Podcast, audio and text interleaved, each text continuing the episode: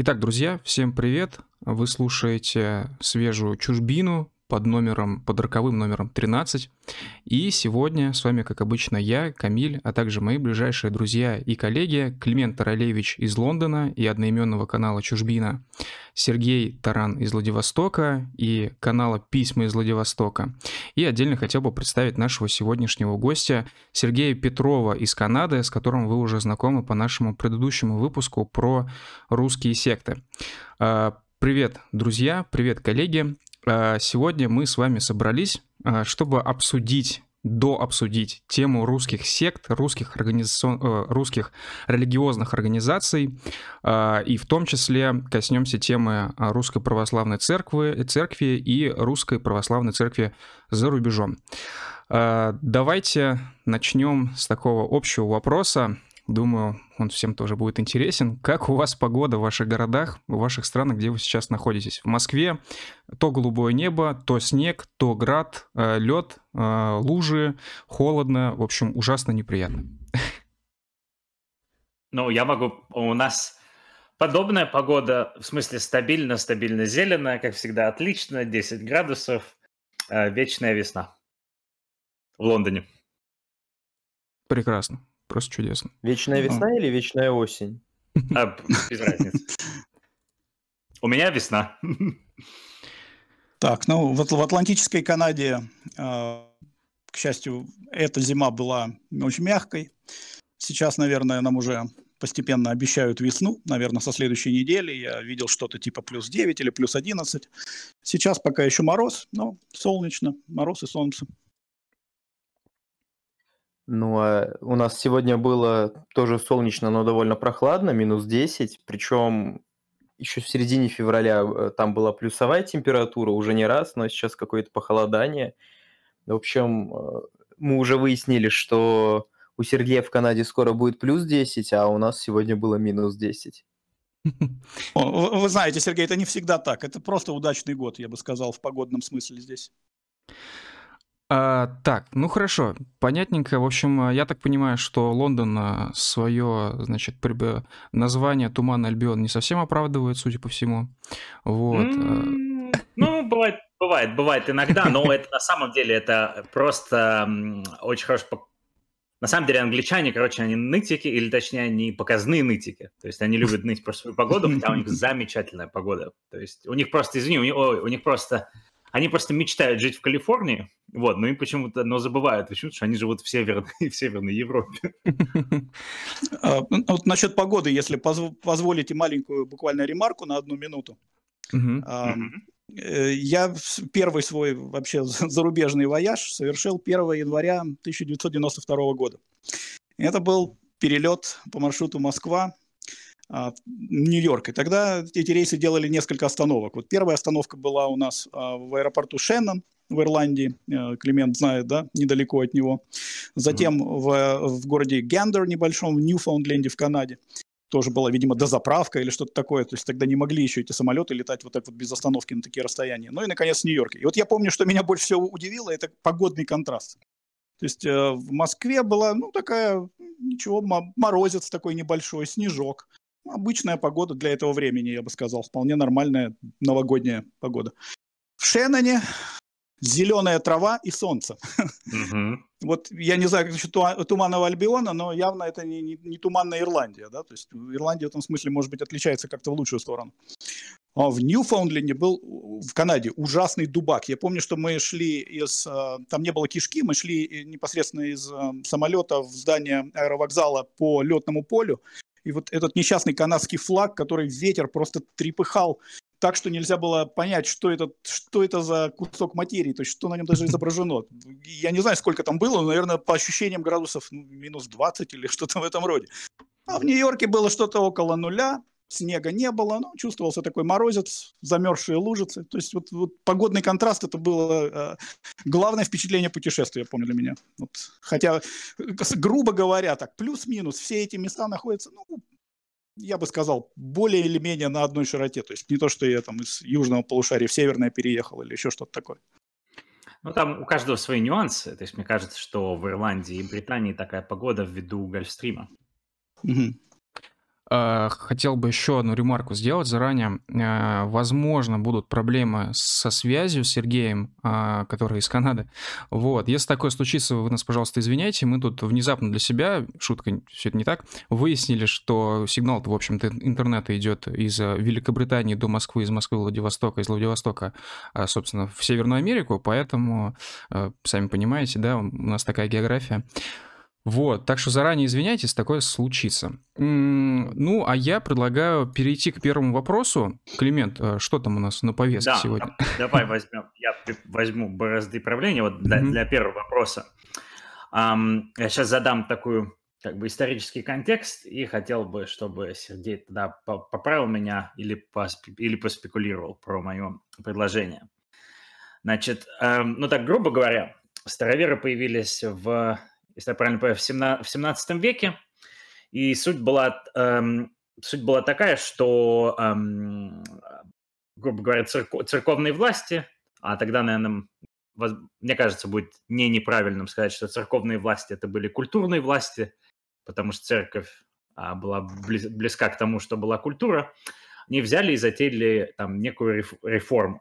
Там, я не буду углубляться в детали, но они, но они провели реформу сверху, ни с кем не консультируясь, и затем, нач... и затем стали требовать со всех, чтобы ее соблюдали. Потом пришел эм, такой интересный... Потом начал править Петр. Он пришел еще с более экстравагантными э, реформ. То есть он, он начал вводить еще... Он начал вводить еще другие а, экстравагантные реформы, и причем такие, что там смена платья, то есть смена внешнего вида, начал гнобить старые традиции. И, кстати, я вот сейчас думаю, может быть, это даже не связано со старообрядством. Но, короче, старообряд, старообрядцы от этого, эм, те, те, кто хотели соблюдать старые, старые традиции, и они, им становилось все тяжелее. То есть им нужно было платить либо какой-то налог, либо отключаться совсем от мейнстрим-общества. В общем, их постоянно, я так понимаю, шла пропаганда по э, культурная по всему государству, что там что есть вот такие отщепенцы, которые не хотят меняться, эм, прочее, прочее. Я просто подумал, что это мне напоминает сегодняшний Запад, то есть где тоже эм, взяли, где тоже проходят культурные реформы, где год, от, где год из года каждый, каждый раз эм, оказывается, что все традиции, э, новый, новый, такой, новый режим или новые власти, они постоянно гнобят традиции прошлого, с которыми жили, э, с которыми жили давно, к которым уже привыкли. Эти традиции оказываются какими-то э, старыми, неподходящими времени со стороны властей, и народу, народ потихоньку пытается сам отключиться от мейнстрим общества. Ну, то есть давайте там проведем пример, типа как Петр, который а, там заставлял перед носить немецкий, немецкое платье или там рубить бороды, и там, скажем, сегодняшний эм, западный истеблишмент, который говорит, что... Эм, который взял и поменял, скажем, эм, от, медицин, медицинскую оценку там гомосексуализма, к примеру, что там то это была болезнь, оказывается, сейчас это нормально, и сейчас там каждый, каждый государственный институт, там, включая какой-нибудь ФБР и армию, Клим, давай ближе к делу. Там, М? Давай ближе к делу, что спросить-то хочешь? А я хотел спросить, правильно ли это, э, можно ли сравнить староверов и, его, и, и та культурная война, которая, которая, с ним, которая с ним вело русское государство, и Петр в частности, с тем, а, и с тем, то, что староверы в итоге они построили параллельное общество такое свое, можно ли это сравнить с а, сегодняшними западными там диссидентами? А, и, ну соответственно, ну... там атаки на, цен, на там, традиционные ценности, можно в кавычках, можно без, которые ведет культурный истеблишмент. Эм, понятно. Э, Климент, смотрите, я так бы на это ответил, что, конечно, можно сравнить радикальность реформ, которые проводились в России в то время, будь то сама церковная реформа и особенно реформа Петра I, то есть их э, влияние на общество, ну, кто-то может сказать деструктивное влияние, кто-то нет, это уже оценочные вещи, да, но э, сам накал реформ, да, его, наверное, можно сравнить. Но вопрос у меня э, вот по ходу вашего э, тоже вопроса возник следующий. А кто, а кто же здесь, собственно говоря, староверы? То есть э, староверы в России в то время, это было широкое массовое народное движение. Это были широкие толщи народа, сам, самого разного, крестьянства, и, и э, посадских людей, и городских ремесленников, и, и, и народцев даже э, тогдашних в Российской империи. То есть э, это была многомиллионная толща народа которая участвовала в расколе в, то, в той или иной форме. А вот э, диссиденты на Западе, то есть, ну, кто, кто, это, кто это именно? Кто, кто, кто это такие? Речь ли идет о, о религиозных диссидентах или речь идет о политических диссидентах? О поли- политических, то есть это белый европеец, пост, по, э, в скобочках, постхристианин. Ну, то есть там Um, ну, вот вся культурная эта атака, она же направлена на, на, ну, на, белых, на белых христиан, там, примерно да, так вот. Да, я, я, я понимаю ваш посыл, но дело в том, что староверие это было что-то такое конкретное. Вот кто такие староверы? Что они делают? Они делают следующее. Они следуют старому обряду. Вот если говорить о чисто визуально, да, это люди, которые там бороду не бреют, табака не курят, там щепотью не крестятся, вот немецкое платье не носят. То есть это вот люди, которые ну, чем-то отличаются от окружающих, да, и, и понятно чем. Им, им самим это понятно, и окружающим это понятно. А вот в контексте западном, мне кажется, что может быть и возникнет какое-то такое течение контркультурное, широкое, массовое, которое будет сопротивляться этим вот всем реформам. Но на данный момент я вот сам, живя на Западе, я его не вижу. Я, я не вижу. Может быть, оно, конечно, замалчивается, потому что э, люди на таком бытовом уровне, ну вот вы тоже живете, Климент, в Англии, да, я думаю, что люди на бытовом уровне не очень-то склонны делиться своими мыслями, если они вам не прямо такие да, закадычные да. друзья. То есть вы и не узнаете иной раз, что люди думают. Ну а на практике все поступают так, как от них требуется, потому что люди на Западе достаточно законопослушные, опять же, еще есть такой фактор. Вот. А вот что еще я хотел сказать в этой связи, э, это то, что я такой наблюдаю такое явление, и, может быть, уместно будет о нем еще рассказать. Вот я вижу, у нас тут в списке вопросов есть э, э, православная церковь э, на, на Западе, в Северной Америке, в Канаде в особенности, да, Рус, русская православная церковь, конкретно русская православная зарубежная церковь. И вот в этом контексте я наблюдаю интересную вещь, может быть, мы об этом еще поговорим подробнее, но вот хотел бы сказать, что э, есть Э, явный, я, я вижу это невооруженным э, глазом, есть э, явный всплеск интереса, ну, скажем, англоязычного населения, да, то есть не, не русского или не славянского вообще, к, к православию. И очень много обращений людей в православие, людей, которые были до этого, может быть, католиками, или они были методистами, или они были даже неверующими, ну, вот, а, те, которые принимают православие. И если посмотреть, допустим, на э, состав священства, православных приходов сейчас в США и Канаде, то вы удивитесь, увидев не очень-то много э, славянских или тем более русских фамилий, э, и очень-очень много э, таких фамилий, как Макдональд или Смит или Джонсон или что-то в этом роде. То есть э, это вполне распространенное такое явление сейчас, что вот человек, э, допустим, он ему интересна духовная, духовная тематика в широком смысле, да, и вот он пытается найти ответы на свои вопросы, допустим, в англиканской церкви, в которой он родился, которой принадлежат его, может быть, родители или семья. Вот, но он видит, что это как бы не соответствует вот тому, что он ищет, что англиканская церковь а, отступает от того, что от консервативных каких-то принципов христианской э, тради, э, традиции, в широком смысле, в, в, в догматическом и в практическом, и он ищет чего-то аутентичного. А, и вот многие люди находят это все в православии, а, поэтому, может быть, на таких путях а, можно поговорить вот о, о, о западном диссидентстве именно в религиозном ключе, что люди в поисках аутентичной христианской истины приходят к православию. Тем более не секрет, вы, наверное, знаете, что протестантские церкви на Западе, они очень часто носит такой характер подчеркнуто либеральный. То есть э, иной раз uh-huh. даже и непонятно, почему, почему это христианская церковь, что, что, что, собственно говоря, делает ее христианской. Есть даже такие экстравагантные достаточно, ну, я уж я говорю здесь и о, о, о женском священстве, о женском епископате, и о, конечно, принятии и совершении а, браков э, между людьми одного пола и множество таких вещей, которые э, достаточно странны, да, на, на взгляд консервативного христианина.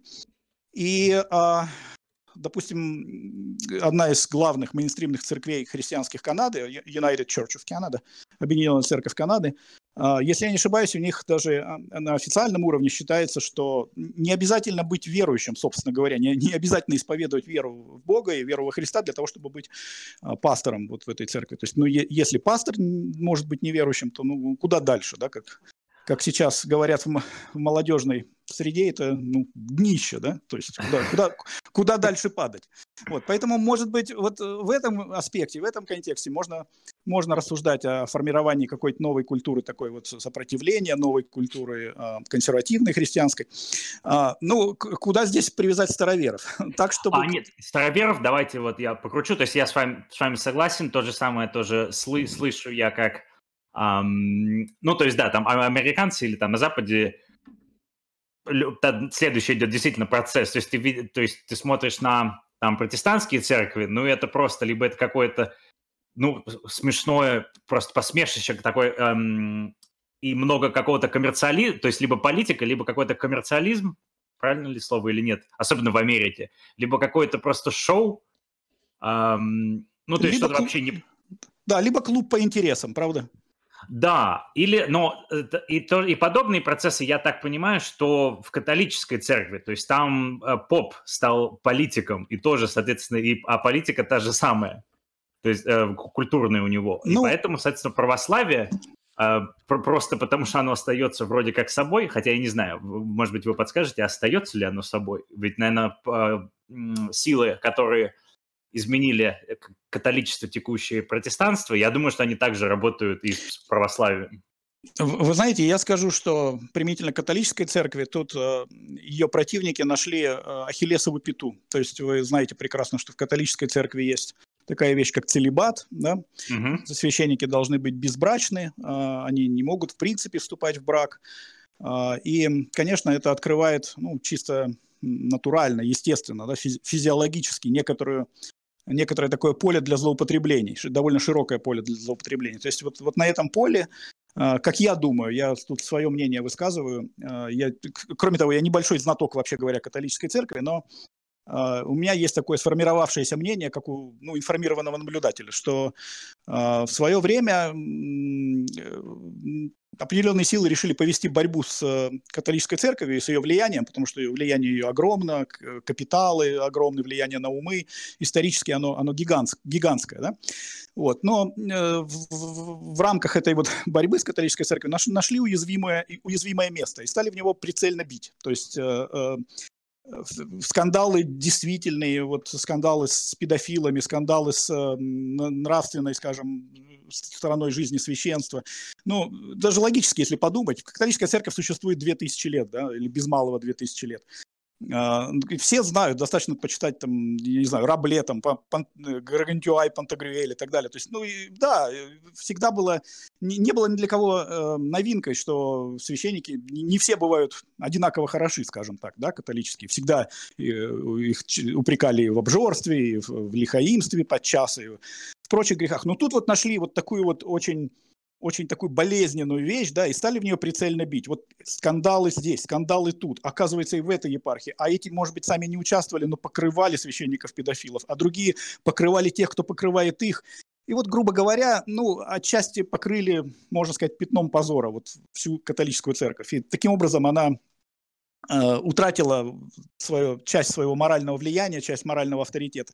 Мне кажется, и у меня нет никаких, естественно, доказательств, я не хочу здесь развивать никаких конспирологических теорий, но мне кажется, что это, это была такая спланированная акция по тому, как выбить почву вот из ног, моральную, этическую почву из ног, из-под ног католической церкви и чтобы она утратила часть своего влияния на, на умы и на, вообще на повестку нынешнюю на Западе. И это, в общем-то, удалось. Вот это то, что я имею сказать про католическую церковь.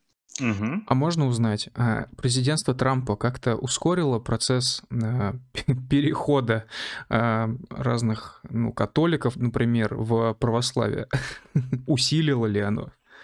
А, тенденция перехода католиков в православие, она вообще имеется. Но президентство Трампа, я не знаю, имело ли какое-то к этому отношение или нет, мне неизвестно. Я знаю зато о Байдене, может быть, и вы слышали это, что Байден вообще, вообще-то католик, да? да? Формально он, он католик. Но э, также э, факт известный, в общем-то, всем, кто э, эти, интересуется этим вопросом, что ему было отказано даже в причастии, вот не так давно в католической церкви, когда он решил подойти к причастию, священник отказал ему в этом, потому что, э, мотивировав это тем, что Байден выступает в защиту абортов, и в силу этого он не раскаянный грешник, он не может принимать участие в причастии. Вот был, был такой казус с Байденом. Но, тем не менее, он себя позиционирует как католика. Видимо, с точки зрения электоральной это выгодно, потому что все, все равно католики, ну, традиционно католики, люди католического происхождения составляют огромное количество населения в США, и, видимо, это да, имеет смысл, имеет смысл себя позиционировать как католика, не рвать с церковью, так скажем, не, не говорить, что я, нет, я, я больше не католик, я,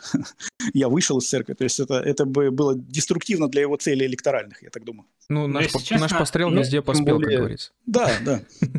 Тем более, да, что да. все-таки он президент страны, которая была основана э, выходцами с Мейфлауэра, религиозными диссидентами, и там, ну, по крайней мере, как мне видится, там до сих пор всюду я в шутку называю США э, протестантским ИГИЛом, потому что первоначально они были основаны такими радикалами, которых выгнали даже из протестантской Англии за излишний радикализм. Совершенно верно, да. И Я... все-таки, да, много, много воды утекло, как-то это частично сгладилось, были и 60-е и тому подобное, но тем не менее, это, это уже, можно сказать, впиталось в американскую культуру в значительной степени, поэтому... Ну, ну, ну вот да. вы знаете, а... да, вот радикализм вот этих последних изменений, он действительно шокирует. Он, он, э, все это очень быстро и очень по нарастающей развивается. Вот у меня есть один друг еще, можно сказать, детства или юности, как минимум, э, который в свое время уехал, он баптист сам, он уехал в США как религиозный беженец э, со своей семьей. Ну, мы поддерживаем контакты с ним, дружеские контакты просто. Вот, и как-то я недавно спросил его, слушай, а э, ну, ты, вот когда вы ехали и думали, что вы едете в христианскую страну, это было в начале 90-х, а, вот вы же так думали? Ну да, так мы так, так, так, так все и думали. Я говорю, ну и вот э, что ты сейчас-то думаешь на, на, на всю на эту тему, да? Он сказал, вот дословная цитата, да, дословная цитата человека, который 30 лет провел в США, приехав туда как религиозный беженец из бывшего СССР. Он сказал, да кто же знал, что так получится? То есть, ну, ну, ну да. все-таки разве в США не больше, скажем так, разнообразия в том смысле, что ты можешь там где-нибудь э, в ультралиберальном Орегоне э, жить, а можешь, например, в относительно более консервативном глух... Монтане какой-нибудь, которая относительно недалеко, но и при этом глушь, наверняка более консервативная. Ну, видите как, не, не, не всем показана Монтана в силу массы причин. Вот э, этот друг мой, у него вполне себе цивильная работа, он работает на правительство, на, на правительство штата Калифорния. Калифорния либеральный штат. Понятно. Знаете, для него переехать в Монтану был бы, ну, наверное, лишить э, пропитания свою семью. То есть э, ну, понятно. все, а, наверное, могут пойти. Я бы хотел еще отметить, что в России тоже такая корреляция наблюдается. Вы можете поехать либо в ультраконсервативную Чечню, либо приехать в ультралиберальную Москву. Выбор вообще велик на самом деле. Ну, а, ну, но все-таки, если не брать такие какие-то экстремальные точки типа Северного Кавказа, то Россия, мне кажется, более гомогенная в культурном плане. Ну, по крайней мере, опять же, за пределами двух столиц. То есть, что в Калуге, что в Приморье, плюс-минус конкретно культура, мне кажется, будет причем схожее. я бы хотел отметить, извиняюсь за такой небольшой оф-топ, а, учитывая, что, скажем, мобильность населения в Северной Америке, она, как мне кажется, выше, чем в России, чем в целом вот в О, СНГ. Да. При этом, несмотря на то, что там мобильность выше, там вот есть такое понятие, как, э, ну, опять же, там более либеральный штат, э, более консервативный штат, не знаю, а, ну, по городам такая же корреляция наблюдается, не только в вопросе религиозности. В России же наоборот, типа, все такое более какое-то, не знаю, те, ну, те вы, вы знаете, я бы не очень-то согласился. Мне кажется, что в России тоже, даже в политическом смысле, я не знаю, насколько вы застали вот это явление. А, наверное, вы, ну, все-таки меня младше таки значительно, но было, а, было такое понятие «красный пояс». Вот когда Зюганов там соревновался с Ельциным за президентский пост, э, и когда действительно выборы были такие, что нельзя было предсказать, кто, кто же на них наберет большинство.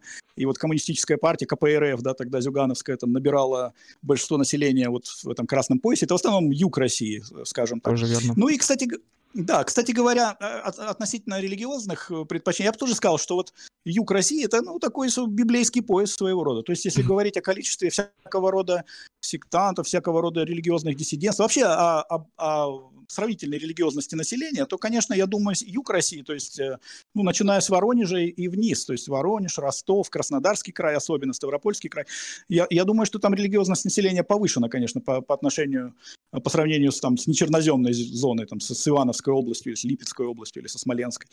Вот, то есть есть, есть такое дело. Ну да, может быть, может быть, не до такой степени, как в США, да, не, не так, но все, есть. То есть социологическими методами можно это доказать, можно это э, выяснить.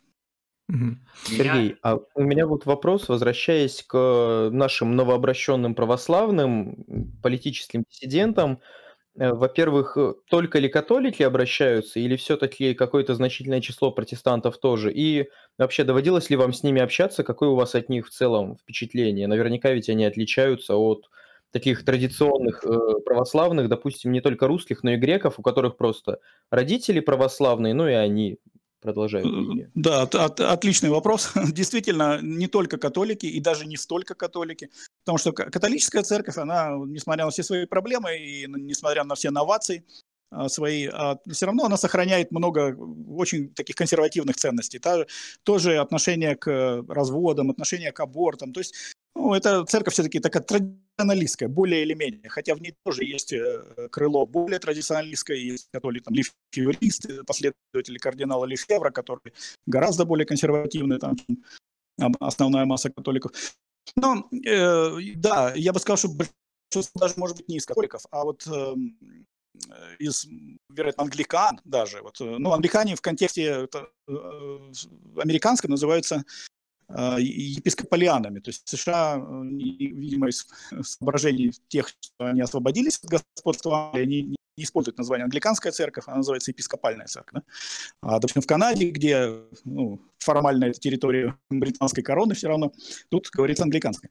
Ну вот, англикан очень много, потому что англиканская церковь, она э, такая, знаете, литургическая. Это переходная ступень между традиционными церквами, литургическими и протестантскими. И вот для англикан, видимо, это тоже большая, для многих э, более традиционно настроенных, это большая проблема, то, что их церковь, она просто теряет все, теряет, э, теряет все, все святое, так сказать, все, все, что казалось раньше важным, оно куда-то уходит, на, а, уступая место либеральной повестке. Поэтому много и протестантов, много и протестантов тоже обращаются. И вторая часть вашего вопроса была какая? Вы сказали... Впечатление. Э, впечатление, да. Те, те ли это люди, да. Насколько они отличаются от, от...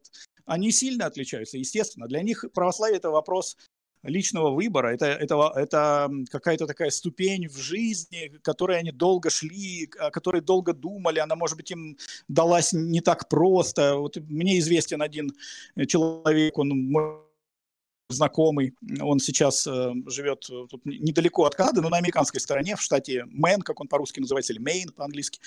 Вот. И он сейчас православный священник. Э, я знаю, что его жизненный, его путь э, к православию, он был очень тернист, то есть он поменял деноминации, наверное, полдюжины, прежде чем он дошел до православия, и для него это, видимо, сокровище, то есть он, то есть он очень относится к этому серьезно. И естественно, что для этих людей вещи такого ностальгического, сентиментального плана, как для русских, там, ах, э, э, маковки церквей, да, там, или э, родные кресты, или там и, и, образы икон. Ну, то есть они, они это все ценят, я понимаю, но для них это все равно это вопрос, вопрос личного выбора. То есть я вот замечаю, что а, у них отношение к православию такое немножко все равно протестантское сохраняется. То есть в каком смысле протестант? В протестантизме считается, что э, вера это личное дело, да, что вот веру человек сам выбирает. Что это не, не то, как правило, в, в, в чем он рождается, а это вот его личные отношения с Богом. Такой более индивидуалистский подход, ну, западный, западный индивидуалистский подход к, э, к, э, к религии. И э, в них, в этих э, новообращенных, это часто чувствуется, понимаете, что для них, ну, может быть, больше рассудочности в вере, да, меньше, меньше, меньше традиций, меньше не рассуждающей такой веры, как бы веры по умолчанию и больше, больше, больше того, к чему они пришли в результате жизненного пути. Вот если я достаточно ясно выразился, вот э, так бы я сказал. Алло? Да, да, спасибо. Да, да. Я, я тебе, Сереж, скину. Есть такой чувак, Руш Ви, или там Руш Вализаде. Это американец, он там иранского, ирано-армянского происхождения, и он, в общем, он был пикап-артистом, на этом сделал имя. Он там писал книжки типа а там How to Bang Latvia, там How to Bang Ukraine. Ну, то есть, типа, как там трахать Украину, трахать Латвию. И он а, в середине нулевых оказался на передовой культурной войны, его на, начал бить феминизм. И он, вот, значит, стал со временем это политическим диссидентом, а пару лет в Америке и пару лет назад он ушел, он ушел в православие. И он, соответственно, то есть он как настоящий неофит, говорит то, что там у нас самое правильное православие, вы только посмотрите там на эту католическую церковь, вы только посмотрите там на это посмешище там протестантской церкви, там он... Э, ну, в общем, я тебе, я тебе скину, и читателям я тоже скину ссылку. В общем, это вот настоящий неофит. Вам будет, если кому интересно узнать, как выглядит такой... Эм, как, как выглядит американский православный, который стал им из-за как раз последних событий культурной войны, то это будет самый лучший пример. Это так да, странно. Это я... от... Отличная из... Извините, пожалуйста, что вмешиваюсь. Это просто так странно, что ты сначала сказал пикап-артист, я сначала не понял, о ком речь, а, а, но получается, что это такой североамериканский Алекс Лесли, да, как вот здесь есть этот автор тоже в России, а, который пишет книжки про пикап, про соблазнение. это так странно, что такой типа человек становится диссидентом, не, не, политическим активистом. Ну, смотри, то есть здесь все логично. У тебя здесь про вопрос про отношения с женским полом. Соответственно, он начал давать там советы. То есть у него была тема, типа то, что он рассказывает парням, как, в общем, там ты, скажем, у него, его, его клиентель, или там его клиенты, это были там я использую слово нехорошее, но mm-hmm. использую его, задроты. Ну, да. Вот, соответственно, он пытался им помочь. Оказалось, эм, значит, он, он он оказался, в общем, на, на, на, не, на, не на той стороне культурной борьбы, его стали атаковать. Потом он уже еще, то есть одна из причин, почему он ушел к христианству, mm-hmm. он говорит то, что мною правило, сейчас как же это будет по-русски, last. Эм, Сергей, не поможешь? Похоть.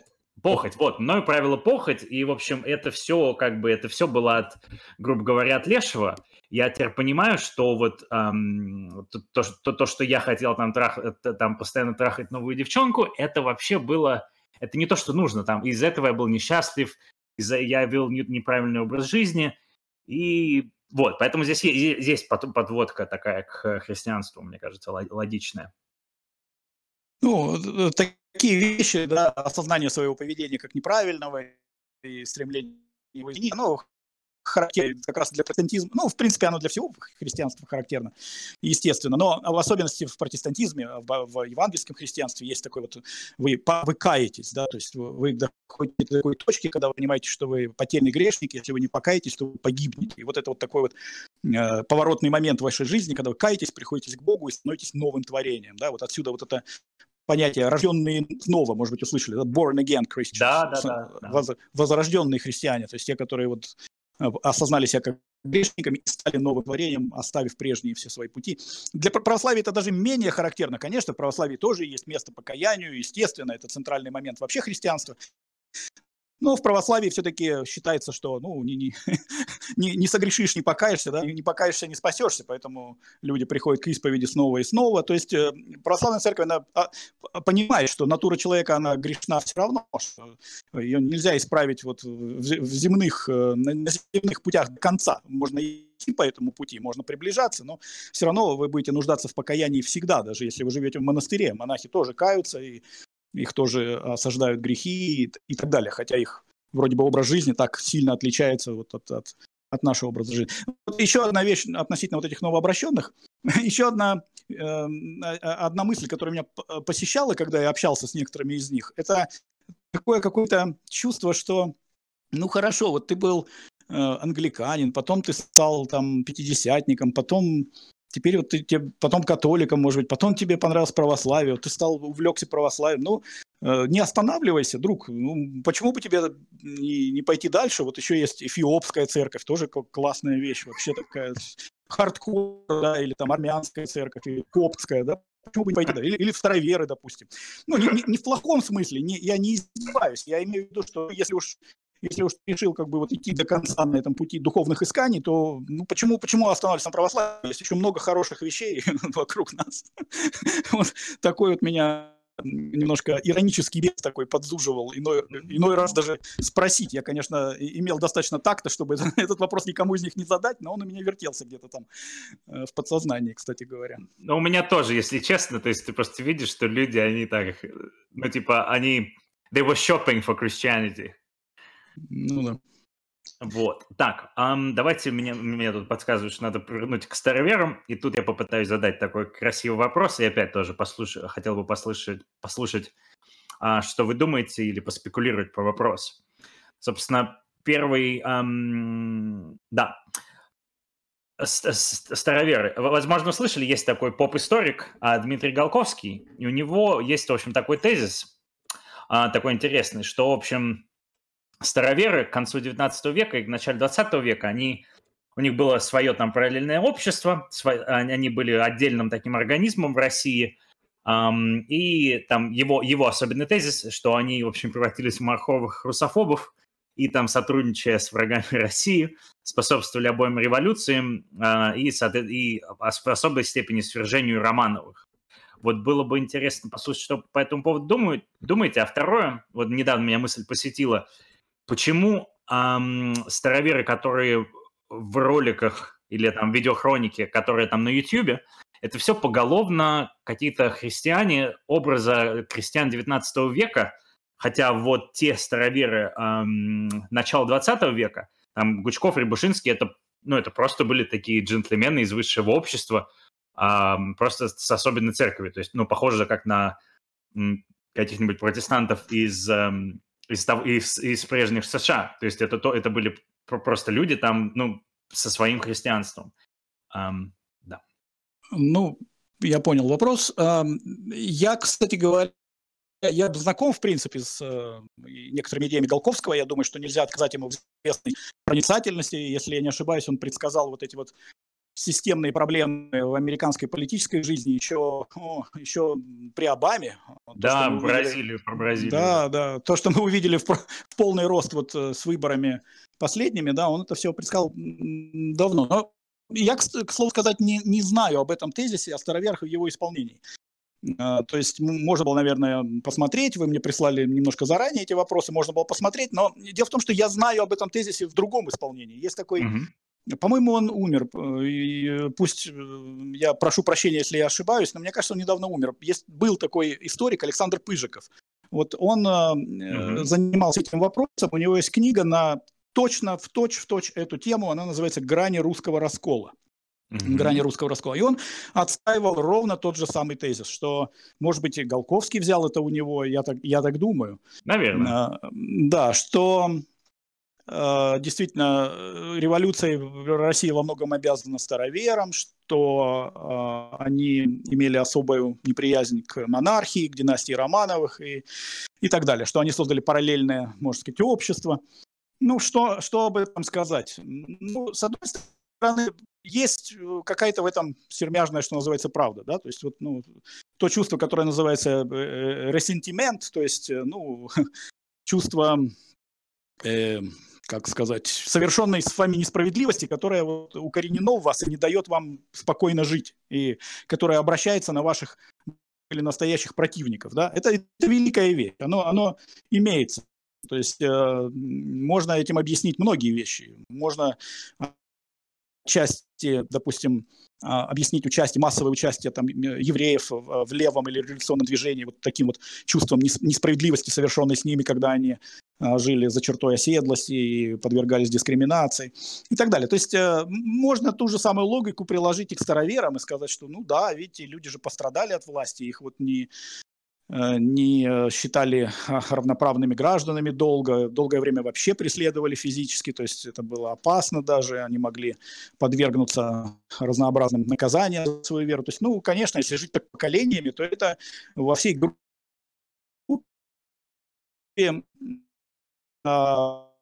рождать вот чувство чувство обиды, с которой живут поколения.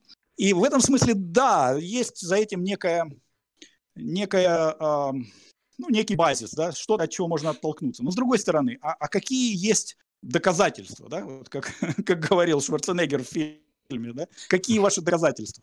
То есть есть ли факти- фактическая база, есть ли фактическая, фактическая база, то есть факты, которые бы свидетельствовали о том, что вот, вот староверы участвовали вот так вот направленно в революционном движении. Да, понятно, что э, кто-то из этих капиталистов, которых вы упоминали, там Морозов, Гучкова, Рябушинский, угу.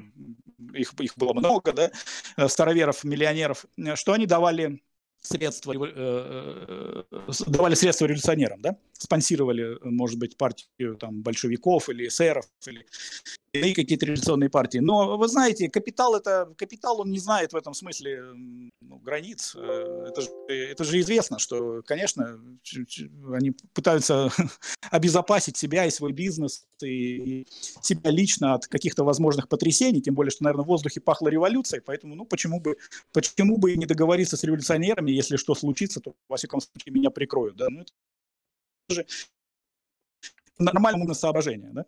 А вот так, чтобы говорить об участии широких старообрядческих народных масс в революции, ну, это...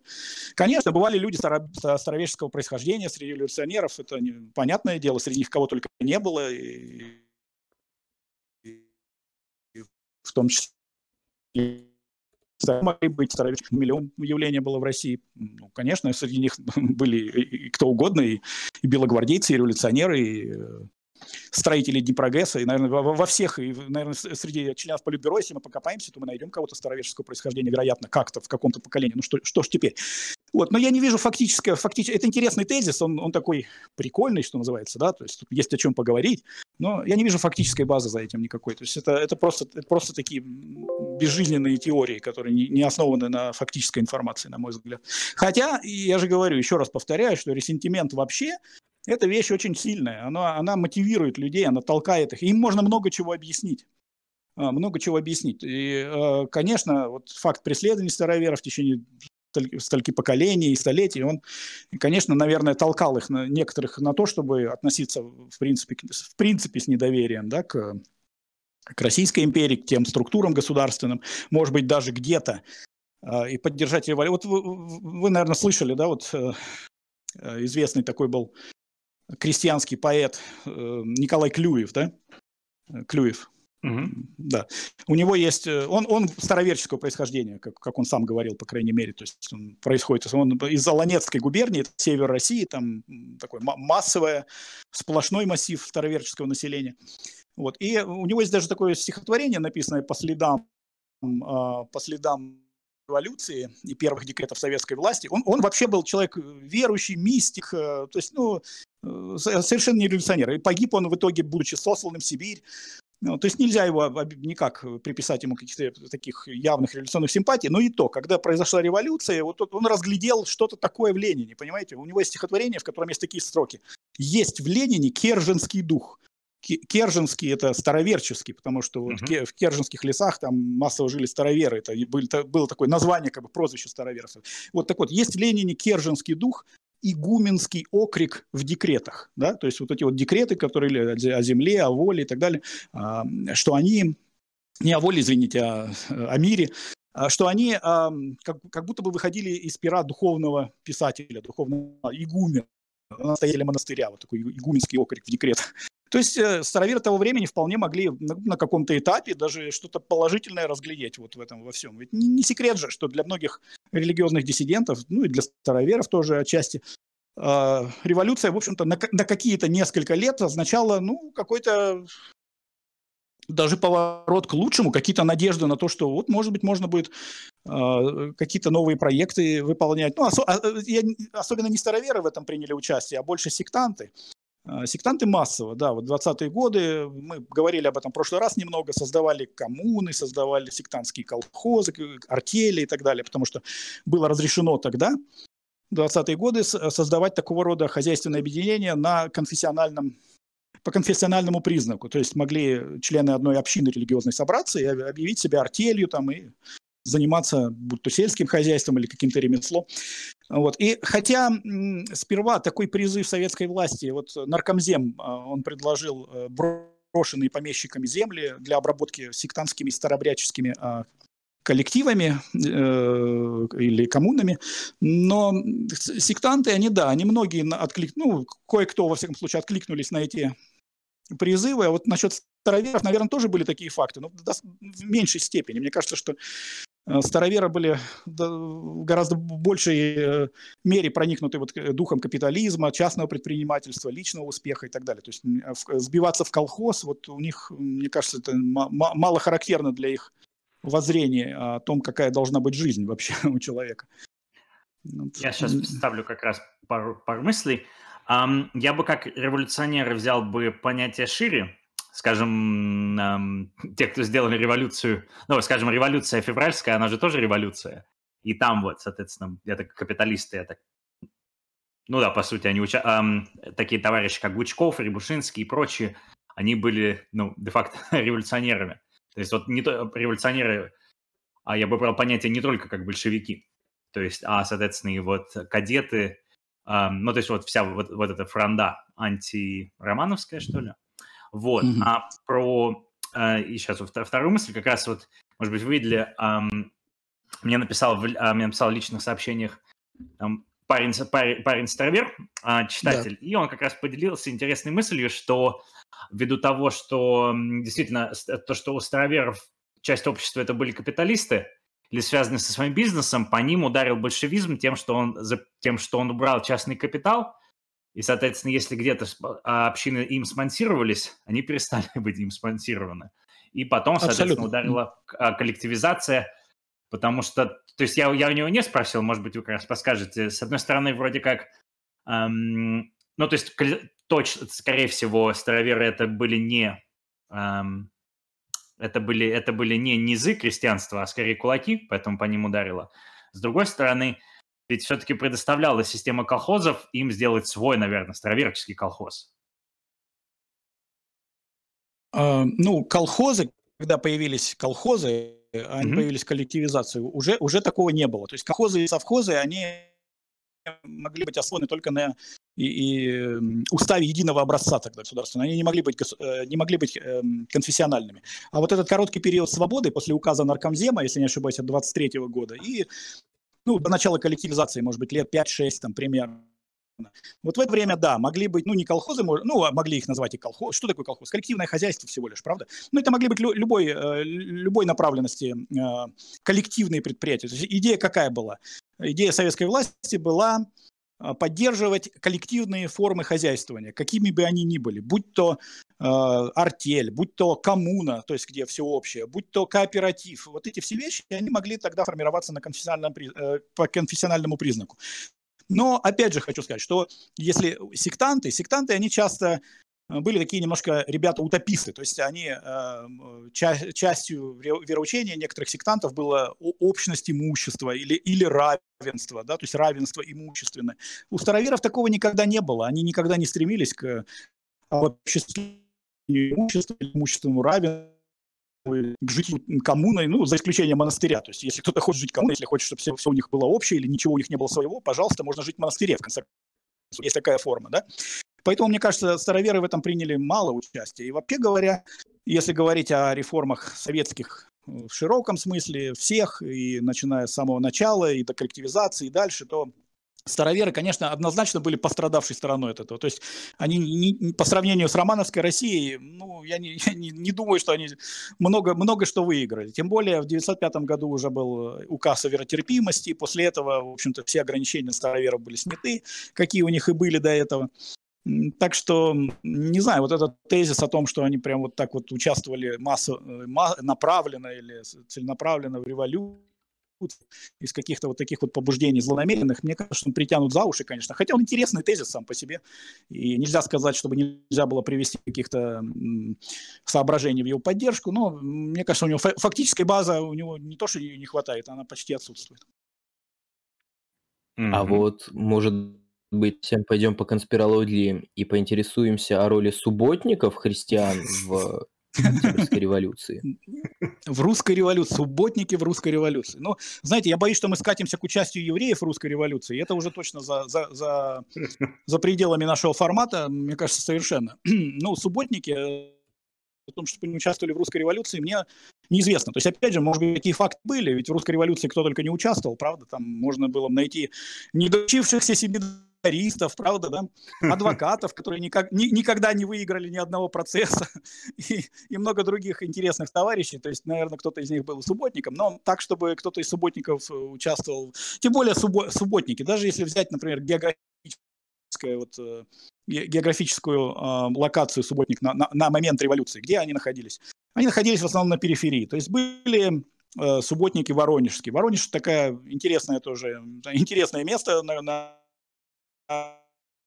религиозной карте России. Много религиозных общин там зародилось и э, существовало там таких, в том числе реликтовых. Это в этом смысле очень такое место необычное. И Тамбов тоже, кстати. Вот это вот Черноземье, вот эта полоса Саратов, Тамбов, Воронеж примерно.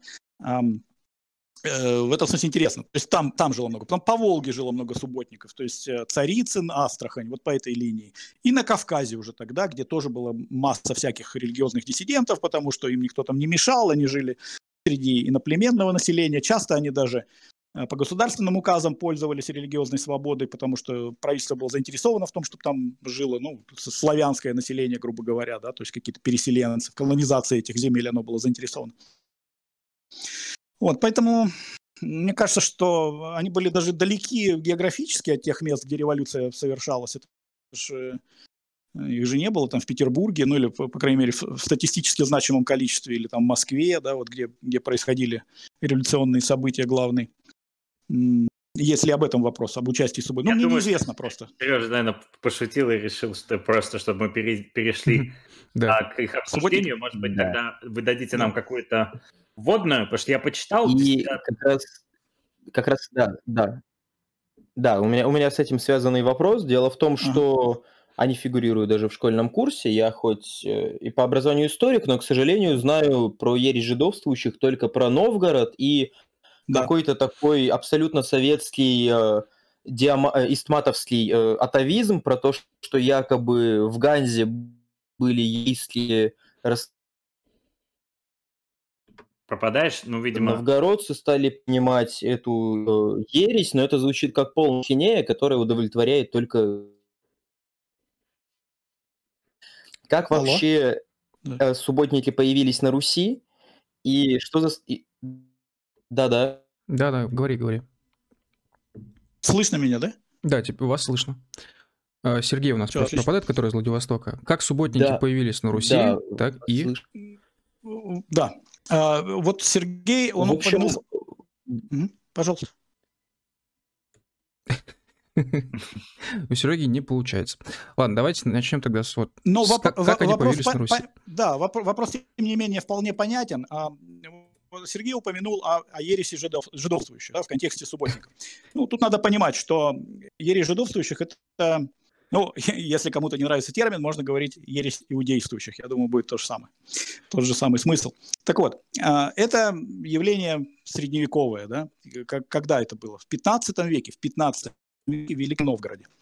А ересь, э, вернее, субботники, субботники – это явление гораздо более позднее. Они появились э, ну, в веке, наверное, в 18 то есть тогда же, когда и духоборы, и тогда же, когда и молокане, когда зародилось духовное христианство. И совершенно в другом э, географическом месте. То есть как раз-таки вот в том, о котором я говорил, Тамбов примерно вот в этом ареале.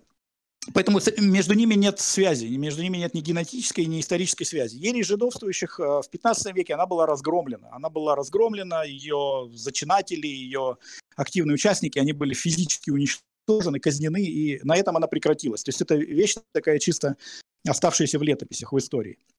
Э, меня слышно, да? Да, да, да, да, мы слышим. Да, да. да. От, отлично. Эм, и э, поэтому я знаю, да, что в литературе вот субботников, которые появились позже, в XVIII веке, их тоже принято так иногда называть ересь жидовствующих, и возводить каким-то образом, ну, церковные писатели, вот был такой Буткевич, протеерей еще в, в, в начале 20 века, он э, написал обзор русских сект и их толков, такую до, достаточно годную книгу, кстати, она была недавно переиздана Центр полиграфом года два назад. Можете, кстати, записать, если кому-то интересно. Тимофей Буткевич, русские, да, русские секты и их толки. Ну вот, и, э, но на самом деле между ними нет ни генетической, никакой иной связи, кроме чисто вот типологической. То да, и те, и те, они вроде как пытались вернуться к, к иудаизму. Да? Но в чем тут смысл? Вот почему? Почему, почему субботники? Смотрите, в, в, в этом месте, в этом ареале географическом и в этом историческом промежутке возникло вообще религиозное брожение. То есть мы видим почти одновременное появление нескольких ересей, нескольких сект, да, Тут у нас молокане, тут у нас духоборы, тут у нас а, чуть позже а, Израиль, так называемый, постники, а потом Израиль, старый Израиль. Вот, примерно в одно время, примерно в одном месте. И вот субботники, они появились как часть этого же процесса. Почему они появились, можно спросить.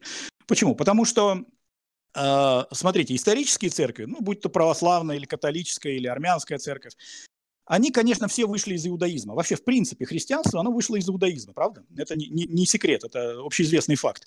Но потом исторические церкви э, в ходе тысяч лет своей истории, они накопили много своего. Много своего в теологическом смысле, да, теологические, богословские, литература, теории и так далее. Э, своя культура, культура музыкальная, культура архитектурная. То есть, ну, это превратилось в, что православие, что католицизм, скажем, превратились в явления, в широком смысле, культурные явления, э, э, и интеллектуальные явления очень далеко отстоящие уже от, своего, от своей первоначальной точки, скажем, возникновения. Да? Вот. А когда мы пытаемся реформировать их, то есть мы, мы допустим, мы недовольны православной церковью, мы, мы говорим, нет, это все это не, неправда. Вот мы читаем Библию, и мы не находим там ни, никаких вот этих вот священников в интересных одеяниях, мы не находим никаких долгих служб, ни икон, ни крестов, ничего. Мы хотим вернуться к истокам. И в этом пафос э, большинства реформационных э, религиозных движений. Вернуться к истокам, вернуться назад. Таков же был пафос и, и протестантизма на Западе. И вот когда мы пытаемся вернуться, идем к истокам, то мы не, непременно, непременно, просто по логике вещей, мы оказываемся ближе к иудаизму, понимаете? То есть иудаизм для нас заново открывается как источник. Мы, мы находим, ну, грубо говоря, еврейский источник христианской веры, да? Если мы отметаем все, что накопила православная или католическая или иные исторические церкви за вот эти тысячелетия, а идем назад к Библии, мы видим, что Иисус Христос был еврей, что он был обрезан, что он праздновал еврейские праздники, что он э, говорил на арамейском языке, что он читал Тору и так далее, и так далее. То есть, э, если мы хотим делать так же, как делали апостолы, многие, многие вот эти вот э, реформаторы религиозные, они этого и хотели. Мы, мы это все отметаем позднейшие, все вот эти вот, все, что было придумано, да, а мы хотим жить как апостолы, как первые христиане, как ученики Христа. Вот как во времена Христа. И тут мы оказываемся недалеко от иудаизма, понимаете? Вот я думаю, что э, возникновение субботничества, оно ну, еще один шаг дальше, да, то есть, ну а почему тогда, почему тогда не останавливаться на это, почему не пойти еще дальше? Ведь иудаизм – это исток, и он до сих пор есть, почему бы нам просто не стать евреями? Вот в этом, в этом смысл, мне кажется, и идея возникновения э, субботничества на русской почве XVIII веке в рамках вообще религиозного брожения и общей такой религиозной реформы. Вот, э, ну, это не реформа, а возникновение сектантских движений, скажем, в конце XVIII века вот в этой вот э, зоне черноземной российской. Угу. А не подскажете, что случилось с ними, соответственно, в 20 веке? То есть, а, я так понимаю, ну, что-то, наверное, что-то с ними должно было произойти в период после 17-го, и, насколько я читал, кажется, часть из них все-таки покинула эм, СССР еще тогда и уехала, в, и им разрешили уехать в Израиль. Вот что-то, если известно про то, что с ними там случилось, то есть растворились ли они или нет? Да. А, э, они приняли участие в переселениях в Палестину еще в царское время. То есть, Вау. Интересно. Э, когда появилось сионистское движение, да, то возник такое вот э, движение целом за переселение в Палестину. Тогда еще не было государства Израиль там, естественно, но э, еврейские поселенцы, в основном э, аграрные, они заселяли Палестину потихоньку, скупая земли. Это была тогда э, подмандатная территория, по-моему, Британии. Угу. И некоторые субботники, они приняли участие в этом вот движении переселения такого стихийного, переселения энтузиастов. Это, оно не носило очень массовый характер, потому что, естественно, что, ну, может быть, условия жизни были достаточно не, очень хорошие тогда в, в, в этих местах, может быть, были проблемы с безопасностью, но, тем не менее, были энтузиасты, которые вот на волне сионистского движения, они э, переселялись в Палестину. И субботники, русские субботники, этнически русские, не, не евреи, да, хотя по религиозным законам, вообще-то говоря, если они обратились в иудаизм, то, конечно, они, они должны считаться евреями. Вот они тоже приняли участие в этом процессе еще до революции. Есть такой ученый Александр Львов, он иудаикой занимается в, в широком смысле. Вот у него есть несколько статей о, о, о субботниках, он э, эту тематику разрабатывал достаточно активно. И у него есть, по-моему, статья неплохая именно о переселении субботников русских субботников в Палестину. А, есть даже кто-то из израильских а, деятелей, по-моему, генерал армии какой-то, или чуть ли не министр обороны в свое время был в Израиле субботнического происхождения. То есть вот человек, который приехал, предки которого приехали в, вот, в, в числе первых таких сионистских энтузиастов в Палестину, когда еще не было даже государства Израиль.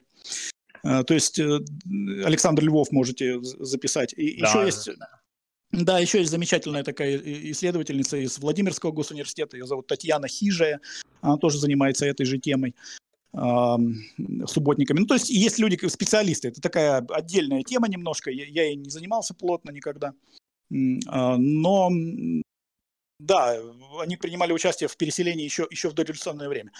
Ну и потом, вы знаете, что долгое время репатриация или иммиграция из России, вообще кого угодно, она была затруднена. А, а когда она началась заново, то есть когда наверное, в конце, в начале, может быть, в конце 60-х или в начале 70-х опять стали какие-то ручейки репатриантов евреев ехать в, в Израиль уже, то э, среди них были и субботники. Вот, ну, наверное, вы слышали, если чуть-чуть э, этой темой интересовались, что есть субботнические такие реликтовые села, опять же, вот в Воронежской области, которую я уже упоминал несколько раз. Удивительная вещь, да, два села – а, которых, э, в общем-то, почти все или почти все население э, составляют а, вот э, русские, казалось бы, этнические люди, которые исповедуют традиционный иудаизм на протяжении многих поколений. И а, одно время они могли беспрепятственно ехать в Израиль на протяжении 70-х и 80-х и части 90-х годов. А в какой-то момент, э, ну, может быть, стало много злоупотреблений, много людей нееврейского происхождения, которые выдавали себя за евреев э, и пытались таким образом э, уехать в Израиль. Или, может быть, изменилось что-то в израильской политике, я не знаю точно этих э, нюансов, но в какой-то момент их признали не, не соответствующими закону о возвращении. То есть они утратили как бы право, их перестали брать, грубо говоря, принимать в Израиль в качестве репатриантов. Сейчас вроде бы опять отменена эта, э, эта рестрикция, и снова они могут ехать в Израиль. И я не очень осведомлен о их судьбе в Израиле, насколько они там интегрированы. Ну, в принципе, это такое достаточно мозаичное общество, я так понимаю, там есть место разным общинам, и если есть там йеменские евреи, и, персидский, и э, марокканский, какие угодно, почему не быть, э, почему не быть субботником. То есть я думаю, они себя вполне там нашли. Э, ну вот, собственно говоря, то, что я могу сказать о субботниках. Mm-hmm. Ну то есть это получается, я вот интересно было узнать, потому что я думал, что это все-таки отдельная секта, а получается они сделали, ну то есть они сделали они дошли до логического завершения, то есть они, по сути, просто приняли, по сути, просто стали иудеями, правильно я понимаю? А, ну, почти. Есть два типа субботников. Тоже, если вы чуть-чуть э, станете читать что-то по теме, то вы увидите, что они даже в субботнических селах, они э, делились на два, да даже на три э, э три вида. Э, караимы, собственно, субботник и геры. Гер – это ну, нормативный э, как бы, термин для прозелита, для человека, обратившегося в иудаизм. То есть были люди, которые приняли раввинистический иудаизм в его классическом виде. Вот как он существует просто в ашкенадских синагогах в, в России, да, в Российской империи, затем в Советском Союзе или в России.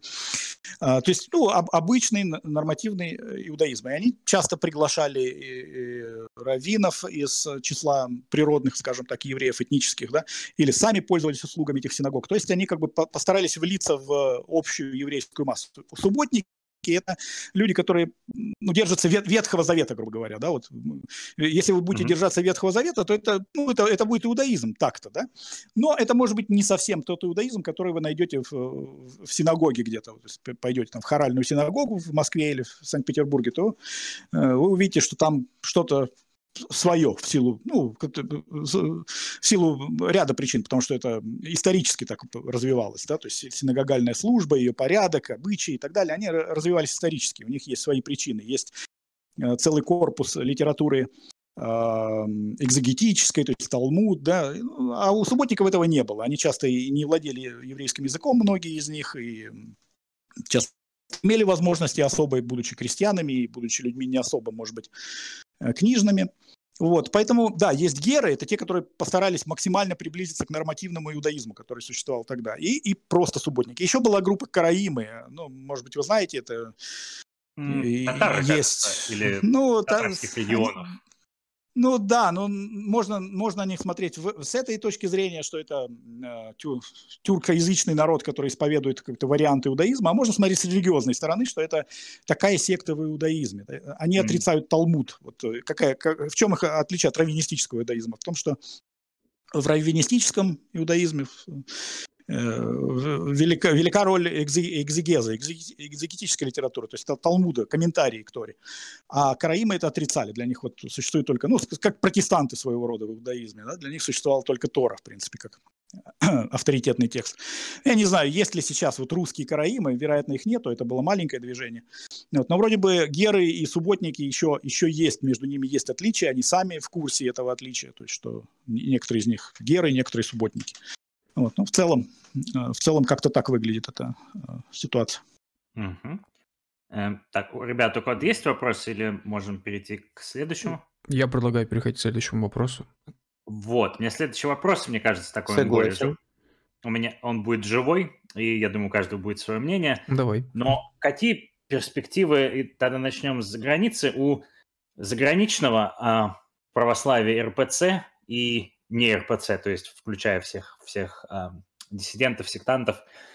Вот я, я сделаю тоже какую-то свою спекуляцию на этот вопрос, а я думаю, что и тогда и предлагаю вам тоже э, что-нибудь высказаться. То есть потому что и, и так уже, эм, эм, я, я конца 80-х годов рождения, вот, э, из Москвы я почти не встречал религиозных людей среди э, среди тех, с кем я учился, с, с кем тусовался, то есть мне казалось, что это просто что-то, ну, мертвое, что-то просто какая-то традиция. То есть церкви я никогда не видел, чтобы они были заполнены, кроме как на какие-нибудь праздники. И то, то есть мне кажется, что это была просто такая милая народная традиция. Um, за границей, соответственно, есть, стоят все эти церкви, есть инфраструктура, которая осталась от, мне кажется, начала 20 века и от первой половины 20 века, um, когда, то есть, большинство, наверное, русских все-таки были, действительно были а, православными или христианами. Вот сейчас инфраструктура вся это есть, как минимум за границей, но паствы, наверное, же ну, нету, кроме как на эти праздники, а она на какие-то деньги содержится. То есть вот какое, как, вы, как, вам кажется, будущее будет у, загра... у заграничной официальной православной церкви? И если вы знакомы с тем, что происходит на, в метрополии в самой России, не подобно, ну, там же ну, абсолютно те же самые процессы, то есть абсолютно те же самые люди, может быть... Позволь, я вмешаюсь немного. Хотел бы уточнить просто. Ты сказал РПЦ и не РПЦ. Вот ты РПЦЗ же, ты же знаешь, да, то, что она объединена так с она РПЦ? объединена. Да, она я, просто объединена, я на всякий понимаешь? случай просто уточнил. Да, да, да. Хорошо. Вот. Uh, ну, собственно, да, то есть, мне кажется, я, главное задал, да, какие перспективы, и если разница а, между, между тем, что происходит в России, э, в России и за границей, мне даже кажется просто, что за границей это ярче, то есть еще в, еще в меньшей степени люди, наверное, религиозные, хотя, может быть, наоборот, из-за того, что за границей церковь – это как осколок русского мира, и да, я, я свое сказал. Да. Кто, кто-нибудь Хочешь добавить что-то, да? Нет, я предлагаю пока вам рассказать свое мнение, а да. мы потом, может, добавим что-нибудь. Хорошо. Э, ну, действительно, вот клиент, Климент э, прав в том, что э, в заграницей церковь это больше, чем церковь. Да? Поэт в России больше, чем поэт, а православная церковь за границей это гораздо больше, чем э, просто религиозная структура. Ну, собственно, в России выполняет, выполняет другие функции. Да? Это ведь и комбинат ритуального обслуживания для людей, которые просто нуждаются в таковом обслуживании, будучи, mm-hmm. может быть, при этом агностиками или атеистами. Ну а за границей, конечно, у людей есть разные представления о том, как они хотят строить э, свою жизнь за границей, о том, как, какой проект они реализуют. Некоторые хотят, вероятно, э, разорвать все свои связи с Россией и стать максимально похожими на своих вот новых э, компатриотов. Есть такие люди, правда, которые запрещают детям говорить на родном языке. Я встречал таких людей, или, по крайней мере, не приветствуют это, говорят с детьми там по-английски. Вот. Но есть и другие люди, у которых, наоборот, обостряется тоска по родине, им хочется, ну или, может быть, даже не тоска по родине, а неправильно я выразился, а осознание своих культурных кодов, да, как э, отдельных таких э, специфических кодов. И вот в этой связи православная церковь, она может быть очень даже к месту. То есть, э, опять же, будучи верующим или неверующим, это уже вопрос личный, это вопрос интимный такой. Но, тем не менее, вы можете быть привлечены к, к православию, к деятельности православного прихода просто в силу того, что это а, ну, место, которое вам кажется э, родным и знакомым. Вы, вы видите там какие-то знакомые элементы, э, причем такие, которые имеют ну, характер э, позитивный, наполнен позитивным смыслом, какие-то лики, да, какие-то маковки цер- церковные, то есть ну, какие-то вещи, которые кресты на кладбище, то есть ну, какие-то вещи, которые вам кажутся родными. Это часть пейзажа вашей прежней страны проживания, и поэтому вам приятно это видеть за границей. То есть многие люди в силу таких э, причин участвуют в деятельности православных приходов за рубежом.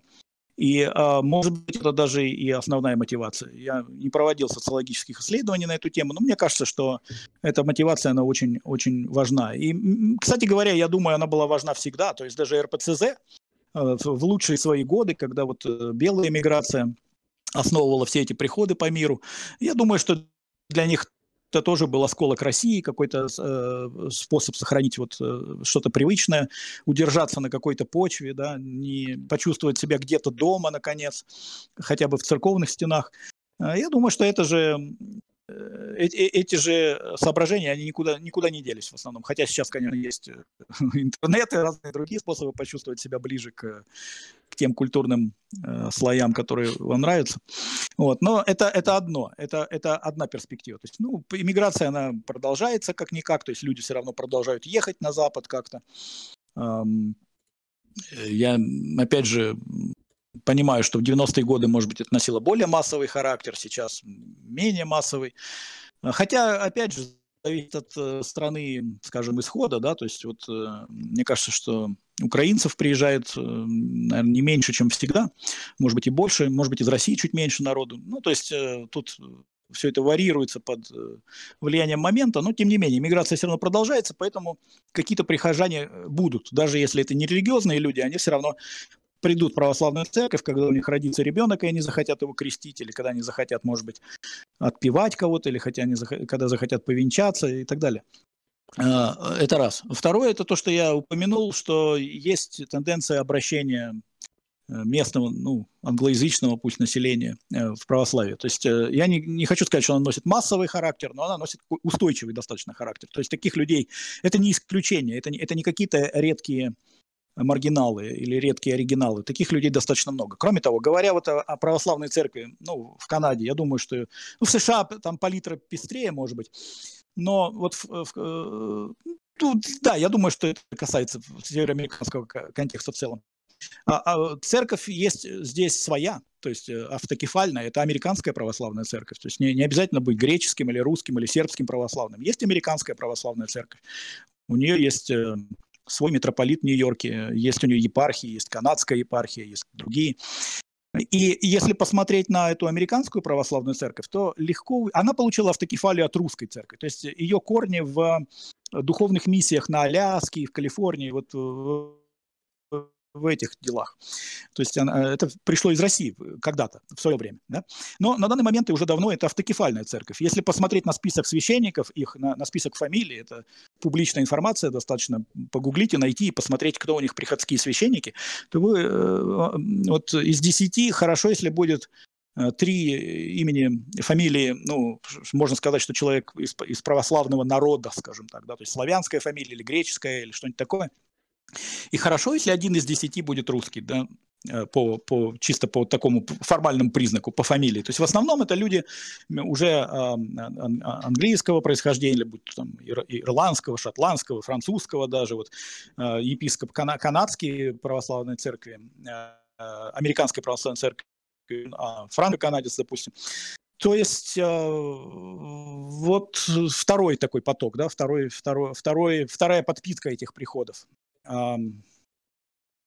Что еще? То есть я думаю, что... То есть можно не переживать за их смерть?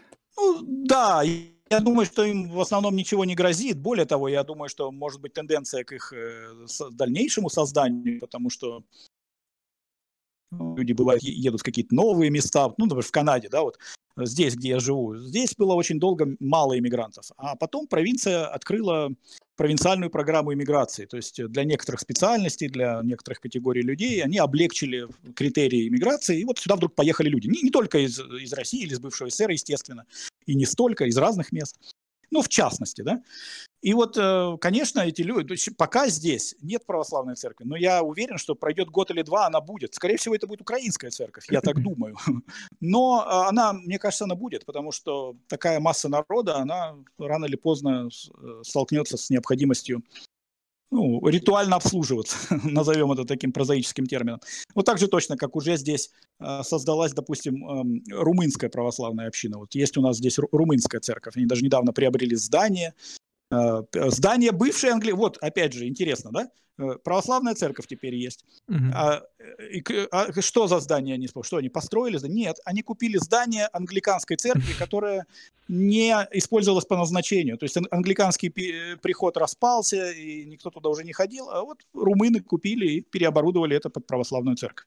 Прекрасно. то есть, да, то есть можно, наверное, не переживать особо за, за судьбу этих православных приходов. Их не так много, и те, которые есть, они до, до, достаточно востребованы. Я, честно говоря, не очень э, даже представляю себе ситуацию в России. Вот э, церквей-то много, ну так вот визуально, да. А ходят ли в них люди по воскресеньям, я, я не знаю. Достаточно ли ходят вот в эти все красивые церкви людей в России, если кто-то может сказать? А, я бы сейчас хотел как раз добавить а по поводу вот, с- вот... своего мнения по поводу православных церквей. Я, я смотрел а, недавно свежий, кажется, свежий выпуск а, YouTube-канала Чиж Нью-Йорк. Вот, что-то в последнее время мне прям нравится в него залипать иногда.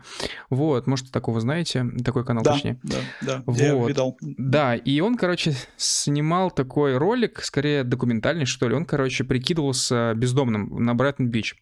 Вот, и, ну, там ролик был чисто вот о том, как сложно быть бездомным, но все деньги, которые он собрал в течение дня, точнее, получается, ну, по сути, да, в течение суток, вот, по сути, он все отправил в местную православную церковь. Вот. А, и он сказал такую интересную вещь. Он говорит, вот эм, куда вы еще пойдете, если у вас случится беда, и вы останетесь без всего в, по сути, чужой стране, в Америке, а, если вы на Брайтон-Бич, если вы а, русский или русскоязычный. Конечно же, вам, ну, вы, скорее всего, пойдете в православную церковь. Поэтому я в этом плане поддерживаю тезис... Я пошучу? Пошучу. Да. Тот, кто на Брайтон-Бич, пойдет в синагогу вместо. Есть такое, я согласен с этим в том числе. Просто я хотел бы поддержать тезис Сергея о том, что вот, наверное, в этом плане церкви тоже популярны для тех, кто хочет а, как-то, ну, почувствовать себя комфортно, почувствовать себя, что ли, дома, вдали от родины. Это первый момент. Второй момент а, по поводу православия в России.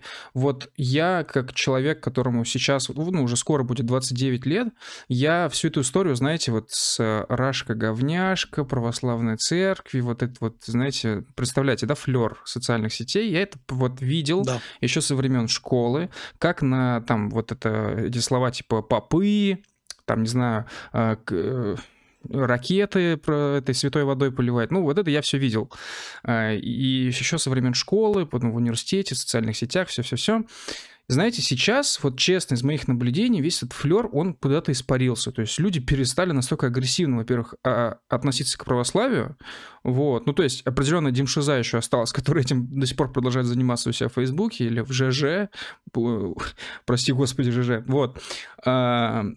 Но в основной массе, мне кажется, что сейчас православие в России, ну, вполне себе очень даже популярно. Вот, у меня очень много друзей, которые, ну, в церковь ходят, типа, не один раз в пять лет, скажем так, а сильно чаще, сильно чаще. Вот, более того, вот у нас в сообществе Local Crew э, есть огромное количество людей, которым ну, буквально, казалось бы, 18-19 лет, и они уже сейчас начинают интересоваться прям активно православием. Вот. Хотя буквально 10 лет назад я не могу представить, чтобы мои ровесники, 18-летние, делали то же самое. Вот тогда как раз-таки были настроения попы, Рашка, э, значит, вот это Мерседесы. Представляете? Но ты, я добавлю просто, понимаешь, эм, настроения эти, если мы отмотаем еще 20 лет назад, и как раз Сергей будет нас тоже добавит или поправит, но это была госполитика 17, ну, там, может быть, не сам 18 -го года, но это, в принципе, вся советская госполитика, что попы, это вот, это не новое что-то, это не, это не из ну, интернета, ну, да, это да. просто логическое продолжение советской политики. Я почему и, собственно, сказал то, что, то, что я вот не чувствую, я, я не чувствовал себя, ну, просто, да, православие для меня не что-то иностранное, но это что-то вот такое, ну, не связанное со мной. То есть иконки какие-то, может быть, были дома, но вот, если честно, я, я здесь проходил рядом с нашей церковью, у нас здесь есть здесь одна, и причем настоящая, то есть с настоящим зданием. Я зашел в нее и, и, и, и вышел, и вот пока нету желания идти обратно, потому что я просто не чувствую а, там себя дома, потому что я никогда не ходил а, в Москве в церковь, поэтому вот, поэтому, собственно, у меня был вопрос. Um, ну да, поэтому меня и интересует, и мне, собственно, интересно, что вы рассказываете про сегодняшнюю Россию, потому что а, никто у нас, да, никто у меня в семье не ходил в церковь, никто из знакомых не ходил, и поэтому, мне, мне, эм, э, и поэтому мысль о том, что даже если ты приехал за границу, э, если ты никогда не ходил в России в церковь, то, может быть, ты не пойдешь и в этой, и там, и в, и в Лондоне. Ну, возможно, так. Но это в зависимости от ситуации, скорее всего. Если ну, совсем прижало, то, может, все-таки ты пойдешь. Да, есть, есть миллион всяких сценариев. Не, некоторые, я же говорю, не, некоторые даже запрещают говорить по-русски детям или не, говор, не говорят mm-hmm. с ними на родном языке, а другой человек, может быть, э, посмотрит вокруг, посидит, подумает и начнет искать в, желтых страницах ближайший православный приход. Ну, или сейчас не в желтых страницах, в интернете, или где сейчас ищут, да. да. А, так, у нас Серега Таран что-то хотел сказать. Да, но вы увели диалог немного не туда. Я просто услышал про украинцев, про украинскую церковь и вспомнил, что Климент хотел обсудить э, такую квинтэссенцию украинской идеи, потому что мне кажется, что вся украинская идея похожа на это, э, секту Рунвира. И вообще, доводилось ли вам в Канаде с ней сталкиваться, тем более, что в Канаде довольно много украинцев. А можно еще немножко вот. рассказать Может, о том, что это такое вообще? сказать. Эм, ну, сейчас, мы да. готовы точно к Рунвире, потому что, а, ну, а, Сереж, ты не хотел высказаться про то, что ты видел, может быть, из, из-за того, что сейчас происходит с православием и его интересом в России? Или... Но если нет, то давай перейдем да, к украинцам. А, ну, я, собственно, из окна прямо сейчас видно церковь, она вот буквально э, настолько там, можно, не знаю, камень при желании доклинуть, но мы этого, конечно, делать не будем, потому что зачем приличному человеку таким заниматься. И там постоянно, ну, мне трудно оценивать посещаемость, но, по крайней мере, там постоянно детвора еще ну, последние лет 15, что я здесь в школе, постоянно есть и не только старики, но и всегда были. Последние 15 среднего возраста – а моих ровесников, мне 24, все-таки я не замечал, но тем не менее могу сказать, что все было совсем плохо. Вот э, церквушка, причем, что самое забавное, в бывшем кинотеатре советской постройки это такая обратка, потому что в Советском Союзе любили в церквях делать кинотеатры, если не гаражи и не склады, а здесь наоборот – это интересно.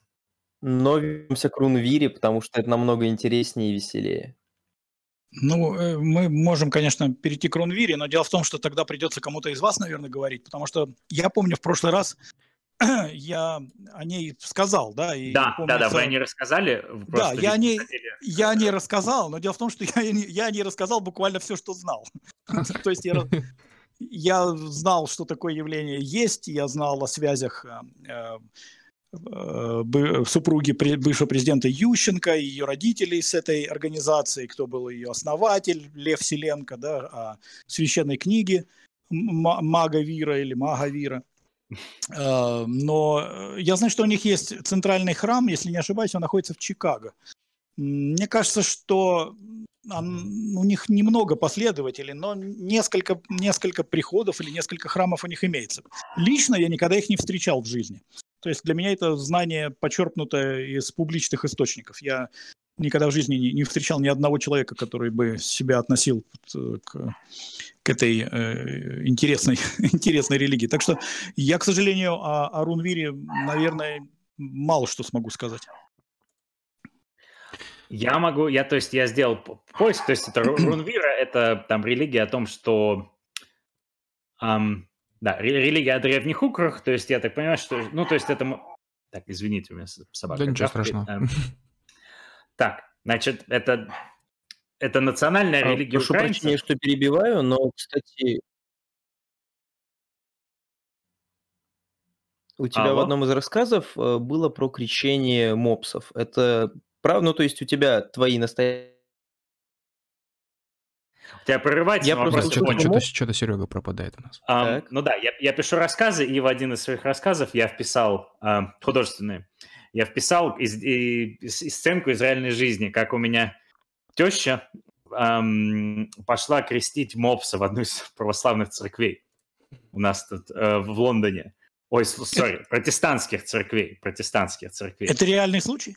Это реальный случай, да. Ну и женщина, разумеется, там была, как это назвать по по-русски отцом, нет, не отцом, ну, то есть священником там ну, была... Пастором, видимо, да. Пастором была женщина, а, причем шведка, ну, то есть ну, то есть, да, эм, тоже из протестантской религии. Ну да, я, я вот это вписал, потому что мне кажется, что это абсурдность. Но там другую я историю расскажу из тоже, которую, которая тоже, мне кажется, очень характерна для, для современного э, христианства протестантского на Западе.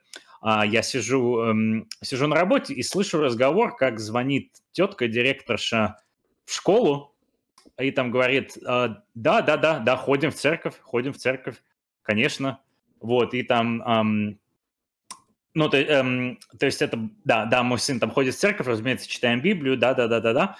Вот, это все, что оказалось, что, что эм, мне, потом рассказала жена, что есть, то, что в Англии есть целый набор, э, нет, неправильное слово.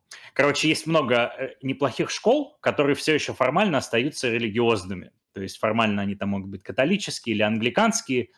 И когда туда приходит, и когда приходит время туда записывать своих детей, то, может быть, за год до этого родители начинают ритуал хождения в эти церкви и, в общем, показывание того, что они на самом деле все еще там, католики, все еще, или точнее нет, то, что они католики, протестанты, чтобы записать чадо свое в эту школу, чтобы его просто записали, а потом все возвращается на свои места.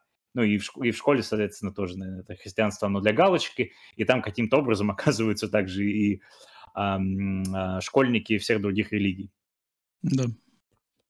Вот. Так. Давайте тогда, может быть, ладно, бог с ними, с украинцами, хотя тоже я просто расскажу, я гуглил, а, и потом вот этот, и вот этот храм Селенко, а, храм вот этой Рунвиры, он сейчас стоит вроде бесхозным, то есть я никакого о нем упоминания не встречал, то есть здание точно есть, но я, я делал поиск по Google картам, вот, но я не нашел никакой активности.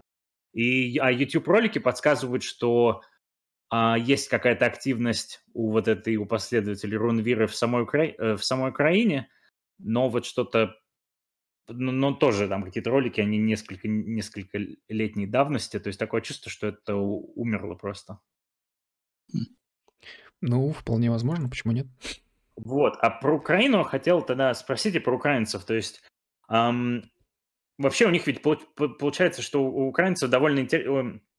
довольно интересная штука. То есть там мало того, что у них много, то, что у них несколько даже канонических церквей, то есть там есть и московского патриархата, и киевского патриархата, так у них еще есть свои, соответственно, греко-католики, есть и католики, и я так понимаю, что у них так, что также какие-то русские эм, религиозные диссиденты, эм, религиозные диссиденты, как мы знаем, они тоже жили на Украине или еще продолжают жить на Украине.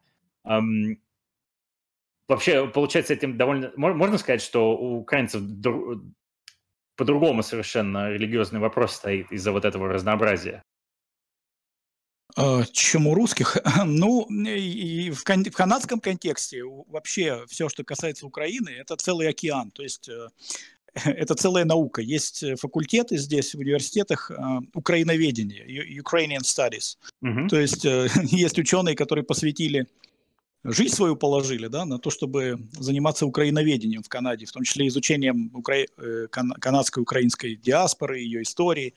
Вот. Это огромный вопрос. Даже если бы мы с вами сделали 10 таких стримов, Uh-huh. Все, все, и все бы их посвятили украинской э, диаспоре в Канаде, то мы бы обо всем не поговорили. Поэтому Тут можно только констатировать, что это огромная-огромная тема. И да, вы действительно вы правы, что в силу ну, исторических причин, э, религиозное разнообразие среди украинцев, канадских в том числе, оно э, поражает воображение, можно так сказать. Да? То есть э, даже, и, и причем оно в некоторых моментах парадоксально. Вот, например, в Канаде существует, помимо ну, американской православной церкви, о которой я говорил, помимо РПЦЗ и их приходов, помимо украинских, именно конкретно специфически украинских э, конфессий, деноминаций, церквей, э, есть еще, допустим, патриаршие приходы. То есть вот, вот это непосредственно приходы, их примерно штук 20 на Канаду, которые подчинены напрямую московскому патриарху. Напрямую они подчинены московскому патриарху Русской Православной Церкви. И вот э, как вы думаете, где они находятся и кто их основное население? Они находятся в местах, первоначального расселения канадских украинцев в основном. Это э, прерии, это север провинции Альберта, это Соскочеван, но особенно Альберта. Именно там, куда приехали первые украинцы, еще в 1891 году первые украинцы приехали в Канаду. И там эти приходы и находятся. То есть э, парадоксально, да? А как Само... так получилось, если они не связаны были с Россией еще тогда, или наоборот, они тогда из-за каких-то Тут, патриотических чувств решили... Ну, а, они не, не то, что из патриотических. Туда приехало православное население, можно сказать, в рамках, в рамках э, аграрной инициативы. То есть э, канадское правительство искало просто крестьян, э, поселенцев, которые смогли бы поднять целину там.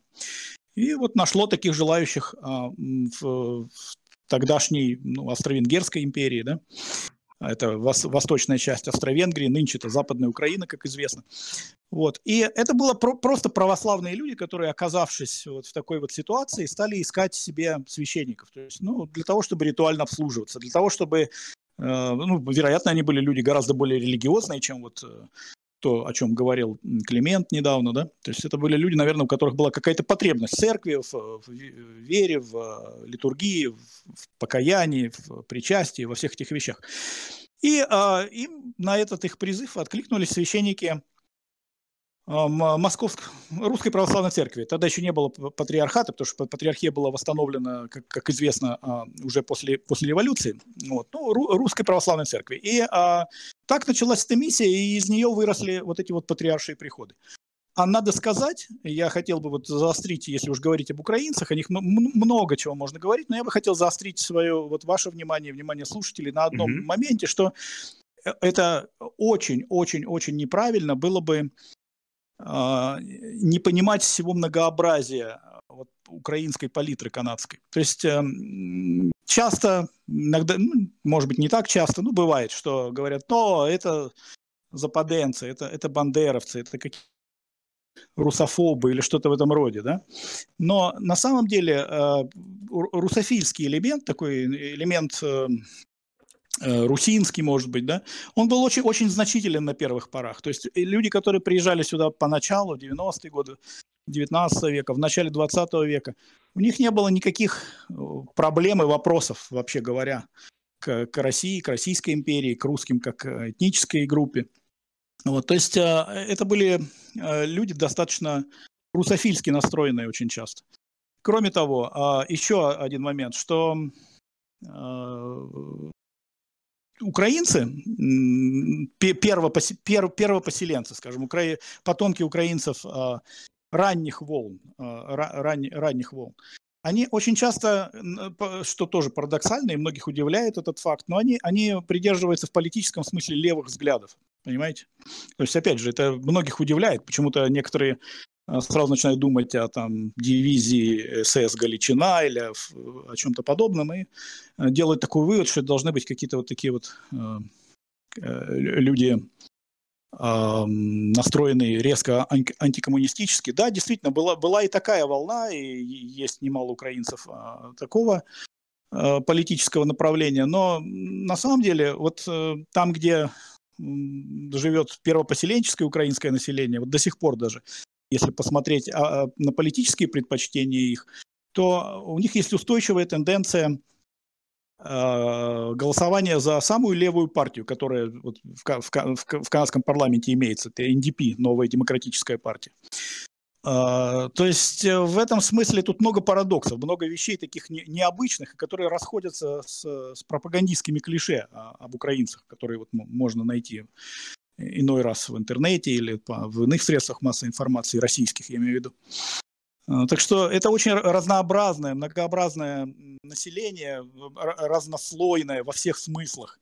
И а, парадоксы вам тут, парадоксы вам тут обеспечены, если вы начнете их изучать сколько-нибудь подробно. Я только боюсь, что у нас не хватит никакого времени на то, чтобы даже даже по верхам пройтись, потому, потому что это, это Э, целое, целый пласт. Это население, наверное, ну, несколько миллионов, я думаю, миллиона два или три э, канадцев э, украинского происхождения. Это третья страна в мире по количеству этнических украинцев после, собственно, Украины и России.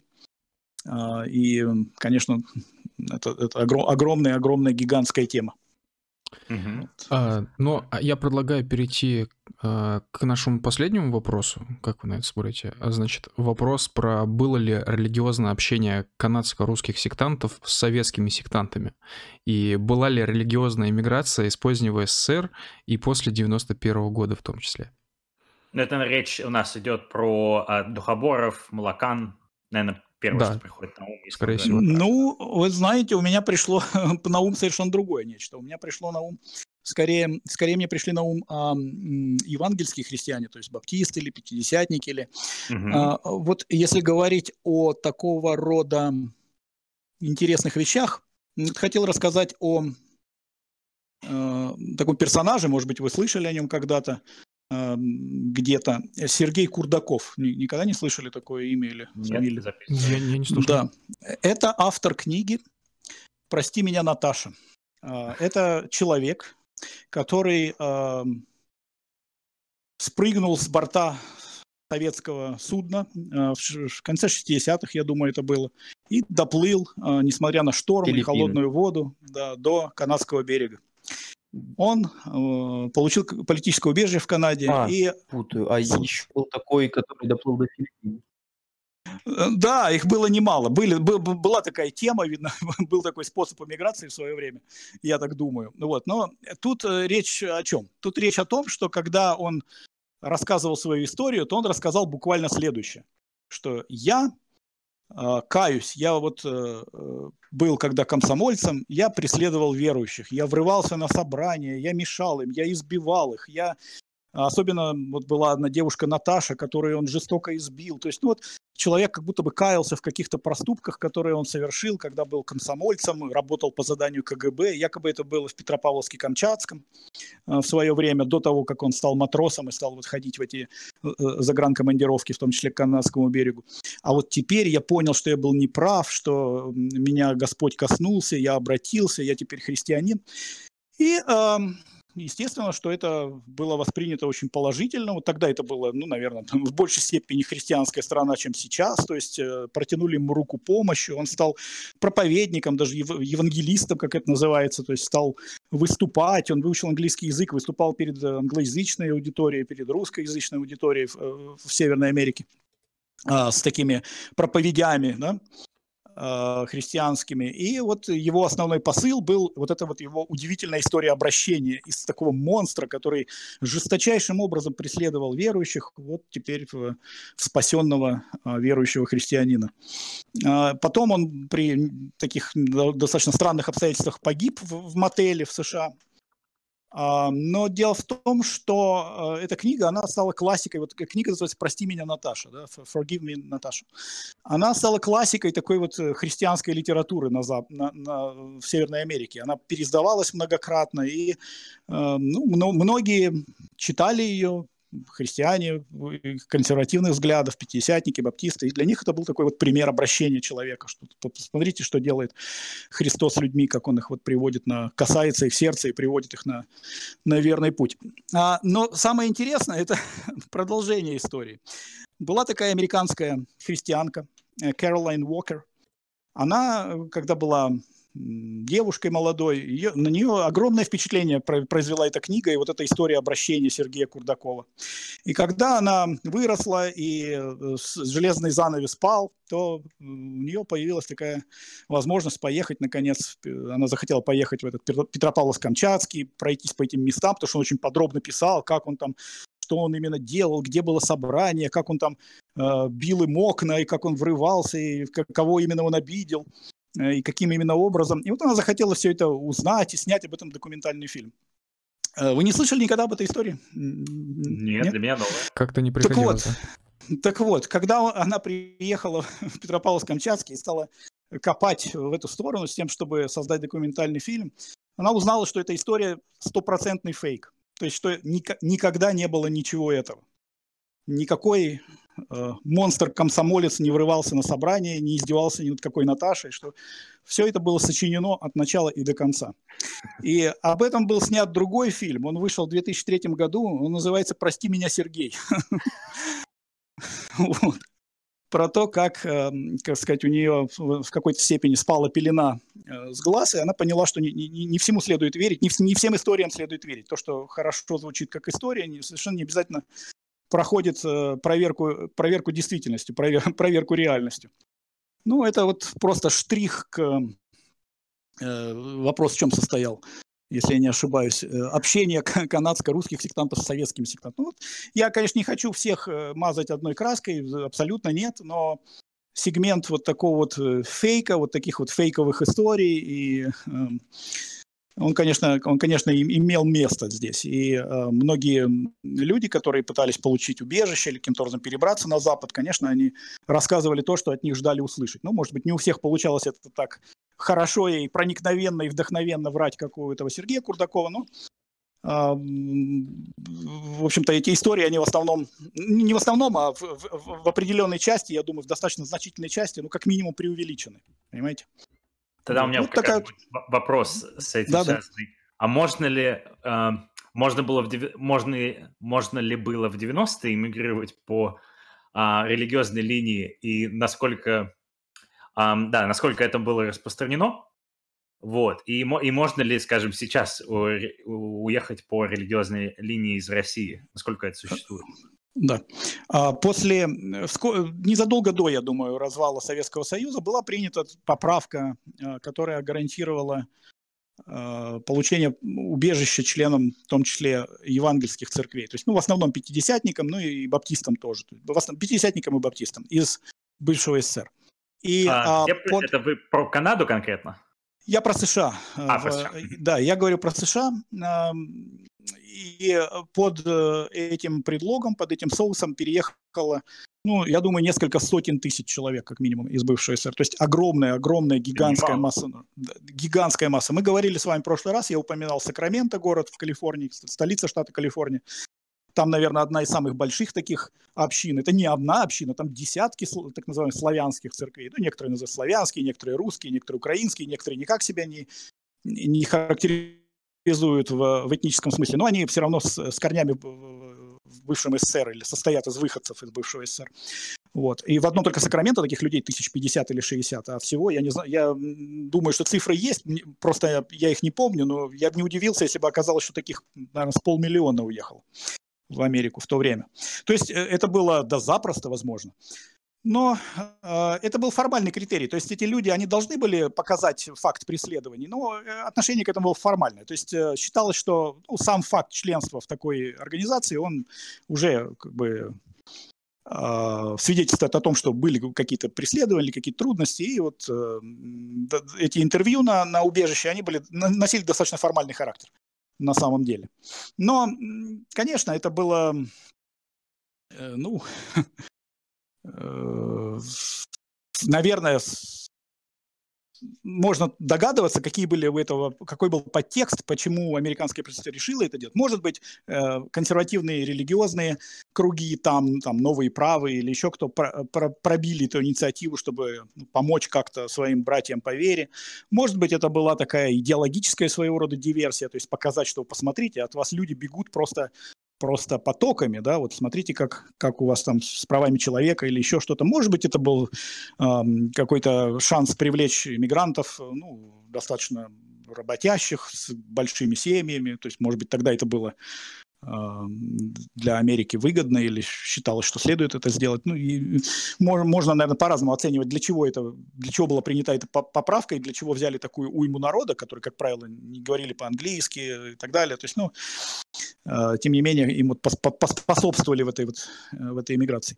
И, насколько я знаю, эта поправка действует до сих пор, но мне кажется, что она претерпела какие-то изменения и наверное, надо, насколько я помню или слышал, надо иметь конкретных близких родственников, что ли, сейчас уже живущих в США с легальным статусом, чтобы вот как-то под это дело подпасть. Я бы хотел добавить, что не так давно э, церковь свидетелей Иеговы была признана в России сектой. Вот, соответственно, по этой линии свидетелей Иеговы уехал из России достаточно большое количество людей. Вот. А Но вопрос, кто из них получил убежище в итоге? Я слышал об этом, да. Э, вот про убежище не знаю, к сожалению. Я ну, знаю, что многие, многие люди подавали на убежище, причем в самых таких необычных местах, где можно только удивляться, на что они рассчитывали, там в Финляндии, допустим. Неужели вот Финляндия а, так вот расположена к свидетелям Иеговы? Нет, нет, я имею в виду именно про США, я говорю именно про США, mm. то, что да, многие уехали, а вот именно насколько у них там дальше все с легализацией пошло, вот это я уже не знаю. Вот, то а, есть, то есть ну, они уехали, уехали, но уехали как туристы. Нет, потом... им, они да, у... нет, они уехали именно как политические беженцы, вот, потому что вроде как их веру прижимают здесь. Но насколько у них там дальше история сложилась, вот именно вот этого я не знаю, в том числе в дальнейшей уже легализации, как они там, я не знаю, жизнь себе устроили, может, кто-то назад вернулся, это я уже без понятия. Вот. Ну да. И я слышал о свидетелях Иеговы в Европе, которые там э, оказались в этих лагерях беженцев вместе там с ближневосточными мигрантами часто, как белые вороны, и что у них э, их дела рассматриваются так себе, то есть э, никто их не стремится в Европе так вот легко оставлять. Ну, про США, наверное, там полегче, это все-таки страна иммигрантов, и они как бы настроены на то, что если уж люди приехали, то не мытьем, так катанием ча- чаще всего можно как-то остаться. Я думаю, сейчас особенно они настроены на это. Ну да. А, так, Климент. Я думаю, на этом можем заканчивать. Ну, то есть, не, я готов тоже поспрашивать про украинцев, но мне кажется, мы уже тему закончили. Действительно, она так ну, я, хотя, я, как... я, я думаю, что если у нас будет отдельный запрос про э, украинцев, которые в том числе живут в Канаде, вот, то все могут, короче говоря, смело нам писать. То мы вот. дадим именно соло стрим. Да, мы эту тему обязательно раскроем. В целом, про ту же самую Рунвира, и не только про нее, мы говорили в первой части нашего подкаста. Вот. Сегодня же наш подкаст был больше посвящен Русской Православной Церкви э, и вот всему вот такому. А, Сергей, спасибо большое, то, что сегодня пришли к нам в гости. Вот. А, очень приятно было с вами пообщаться, познакомиться. Я думаю, что выпуски получились очень классные, очень подробные, и всем будет интересно их послушать. Вот. Мне очень приятно было с вами пообщаться. Спасибо вам. Да, для всех тех, кто нас слушает, а, напоминаю, что Чужбина у нас есть также в аудио. Она есть в Google подкастах, iTunes Store, Яндекс Музыке и на Анхоре. А, и самое важное, забыл, Spotify, естественно. К сожалению, подкасты Spotify пока недоступны в СНГ, они доступны только за рубежом непосредственно. Все остальные э, подкаст-терминалы доступны в том числе и в России. Этот выпуск выйдет в аудио буквально через один, максимум два дня. Также постараемся к завтра, максимум к послезавтра подготовить тайм-коды к этому стриму для тех, кто, возможно, нас сегодня слушал, прерываясь, и кто хочет послушать потом полную версию. А, также отдельно спасибо всем тем, кто нам донатит на Donation Alerts, на localcrew.ru donate и вот всех, всех в, этих всех направлениях. Вот. А, ребята, Климент, Серега, спасибо, что сегодня тоже были с нами. Вот. А, ну а на этом, в принципе... Всем спасибо. Да, Ставьте лайки, все. подписывайтесь. да, все, давайте. Пока-пока.